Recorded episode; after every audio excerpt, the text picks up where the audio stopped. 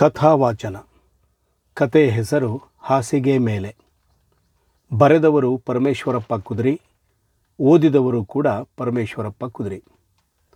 ಅದೇನನ್ನಿಸಿತೋ ಏನೋ ಅಂದು ಯಾರಿಗೂ ಹೇಳದೆ ಕೇಳದೆ ಮನೆ ಬಿಟ್ಟು ಹೊರಟು ಬಿಟ್ಟೆ.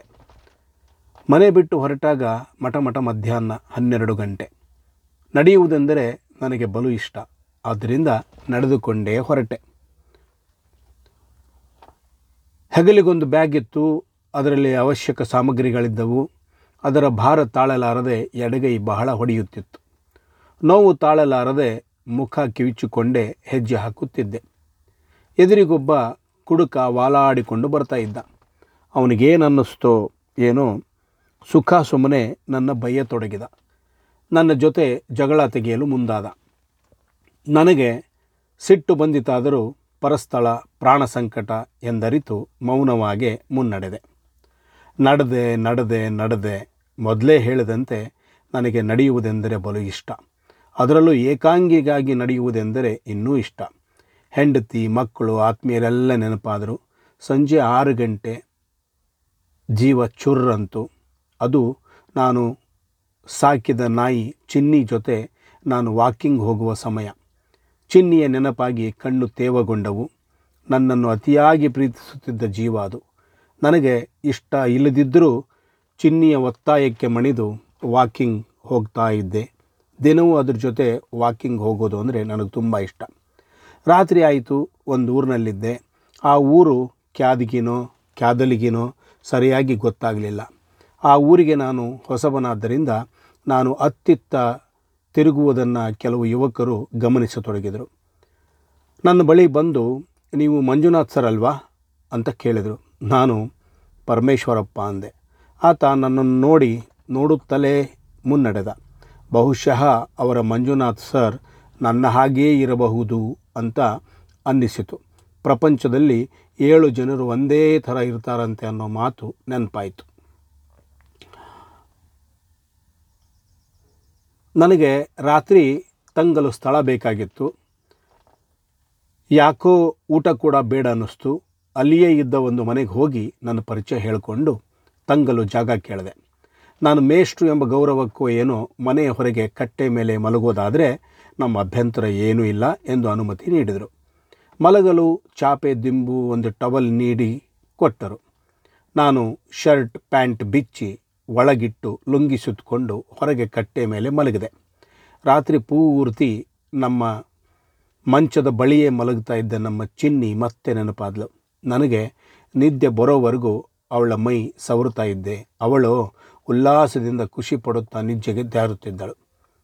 ಪ್ರೀತಿಸಿ ಮದುವೆಯಾಗಿ ಕಷ್ಟದ ದಿನಗಳಲ್ಲೂ ಬದುಕು ಕಟ್ಟಿಕೊಂಡ ದಿನಗಳು, ಸಾಲ ಸೋಲ ಮಾಡಿ ಕಟ್ಟಿಸಿದ ಮನೆ, ಮಕ್ಕಳು, ಸೊಸೆ, ಆತ್ಮೀಯರು ಎಲ್ಲ ನೆನಪಾದರು.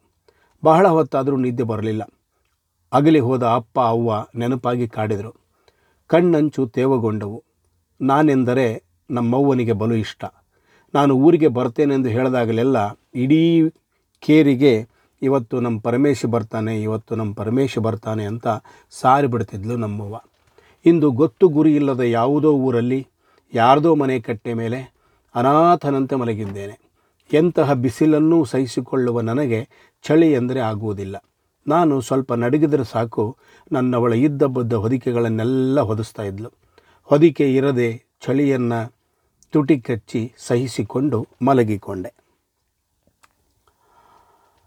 ಬೀದಿ ನಾಯಿಯೊಂದು ನನ್ನ ಕಾಲು ಬಳಿಯೇ ಮಲಗಿ ಸಾಥ್ ನೀಡಿತು. ಆ ಮನೆಯವರು ನಾನು ಯಾರು ಏನು ಅಂತ ತಡರಾತ್ರಿಯವರೆಗೂ ಗುಸುಗುಸು ಮಾತನಾಡುತ್ತಿರುವುದನ್ನು ಕೇಳಿಸುತ್ತಲಿತ್ತು. ನನಗೆ ಅಪರಿಚಿತನೊಬ್ಬ ಮನೆಗೆ ಬಂದಾಗ ಅನುಮಾನ ಬರುವುದು ಸಹಜ ಕೂಡ. ಅದು ಯಾವಾಗಲೋ ನಿದ್ದೆಗೆ ಜಾರಿದೆ. ಬೆಳಕಾಯಿತು. ಆ ಮನೆಯವರು ಸ್ನಾನ ಮಾಡಲು ಎದುರಿನ ತಮ್ಮ ತೋಟವನ್ನು ತೋರಿಸಿದರು. ಒಳ ಉಡುಪಿನ ಮೇಲೆ ನಾನು ತಣ್ಣೀರಿಗೆ ಮೈ ಒಡ್ಡಿದೆ. ಮನಸ್ಸು ಉಲ್ಲಾಸವನ್ನು ಪಡೆಯಿತು. ಮನೆ ಬಿಟ್ಟು ಹೊರಡುವ ಅವಸರದಲ್ಲಿ ನನ್ನ ಒಳ ಉಡುಪುಗಳನ್ನು ಬ್ಯಾಗಿಗೆ ಹಾಕಿಕೊಳ್ಳುವುದನ್ನೇ ಮರೆತು ಬಿಟ್ಟಿದ್ದೆ. ತೇವಗೊಂಡ ಒಳ ಉಡುಪನ್ನೇ ಹಿಂಡಿ ಹಾಕಿಕೊಳ್ಳಬೇಕಾಯಿತು. ಎಡಗೈ ಉರಿ ಹೊಡೆತ ಜೀವ ಹಿಂಡ್ತಾ ಇತ್ತು. ತೇವಗೊಂಡು ಉಲ್ಟಾ ಆಗಿದ್ದ ಒಳ ಉಡುಪು ಏನು ಮಾಡಿದರೂ ನೆಟ್ಟಗಾಗಲೇ ಇಲ್ಲ. ಮೂರ್ನಾಲ್ಕು ನಿಮಿಷ ಬೆತ್ತಲ್ಲಿ ನಿಲ್ಲಬೇಕಾಯಿತು. ಅಲ್ಲಿಂದ ಮಕ್ಕಳು ನಕ್ಕರು. ಕೆಲವು ಹಿರಿಯರು ನನ್ನ ಸಹಾಯಕ್ಕೆ ಬಂದರು.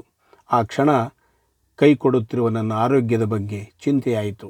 ಅಂತೂ ಇಂತೂ ಹಾಗೂ ಹೀಗೂ ಮಾಡಿ ಬಟ್ಟೆ ತೊಟ್ಟು ಮನೆಯತ್ತ ನಡೆದೆ. ಮನೆಯ ಒಡೆಯ ಟೀ ತಂದಿಟ್ಟರು.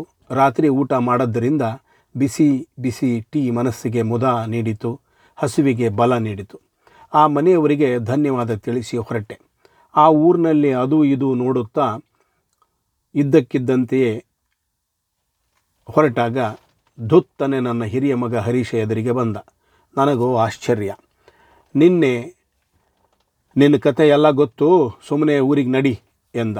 ನಾನು ಮರು ಮಾತಾಡುವ ಧೈರ್ಯ ಮಾಡಲಿಲ್ಲ. ಅಪರಾಧಿ ಭಾವ ನನ್ನ ಕಾಡುತ್ತಿತ್ತು. ನನಗೆ ಆಶ್ರಯ ನೀಡಿದ ಮನೆಗೆ ಹರೀಶನನ್ನು ಕರೆದುಕೊಂಡು ಹೋದ ಅವರಿಗೆ ನನ್ನ ಮಗ ಅಂದು ಹರೀಶನನ್ನು ಪರಿಚಯಿಸಿದೆ. ಹರೀಶ ಅವರೆದುರೇ ನನ್ನ ಹಿಗ್ಗಾಮುಗ್ಗ ಬೈಯತೊಡಗಿದ. ಏನು ಕಡಿಮೆಯಾಗಿದೆ ನಿನಗೆ? ಒಂದು ಕ್ಷಣ ಮನೆ ಬಿಡುವ ಮೊದಲು ಯೋಚಿಸಬೇಕಾಗಿತ್ತು. ನಿನಗೆ ಮನಸ್ಸಾದರೂ ಹೇಗೆ ಬಂತು ಎಂದು ರೇಗಿದ. ಆಮೇಲೆ ತಿಳಿಯಿತು, ಆ ಮನೆಯವರು ಚಿತ್ರದುರ್ಗದ ನಮ್ಮ ನೆಂಟರ ಮನೆಗೆ ಕರೆ ಮಾಡಿ ನನ್ನ ಬಗ್ಗೆ ಹೇಳಿ ನಮ್ಮ ಮನೆ ಪತ್ತೆ ಮಾಡಿದ್ದರು. ಆದರೆ ನನ್ನ ಮಗನನ್ನು ಅವರೇ ಕರೆಸಿಕೊಂಡಿದ್ದರು. ಆ ಮನೆಯವರಿಗೆ ವಂದಿಸಿ ನನ್ನ ಮಗನನ್ನು ಬಾಲಕನಂತೆ ಹಿಂಬಾಲಿಸುತ್ತಾ ನಡೆದೆ. ಚಿನ್ನಿ ಬೊಗಳಿದಳು. ತಟ್ಟನೆ ಎಚ್ಚರಾಯಿತು. ಕಣ್ಣು ತೆರೆದು ನೋಡಿದಾಗ ನಾನು ನಮ್ಮ ಮನೆಯ ಹಾಸಿಗೆ ಮೇಲೆ ಮಲಗಿದ್ದೆ. ನಾನು ನಮ್ಮ ಮನೆಯ ಹಾಸಿಗೆ ಮೇಲೆ ಮಲಗಿದ್ದೆ. ನಮಸ್ಕಾರ.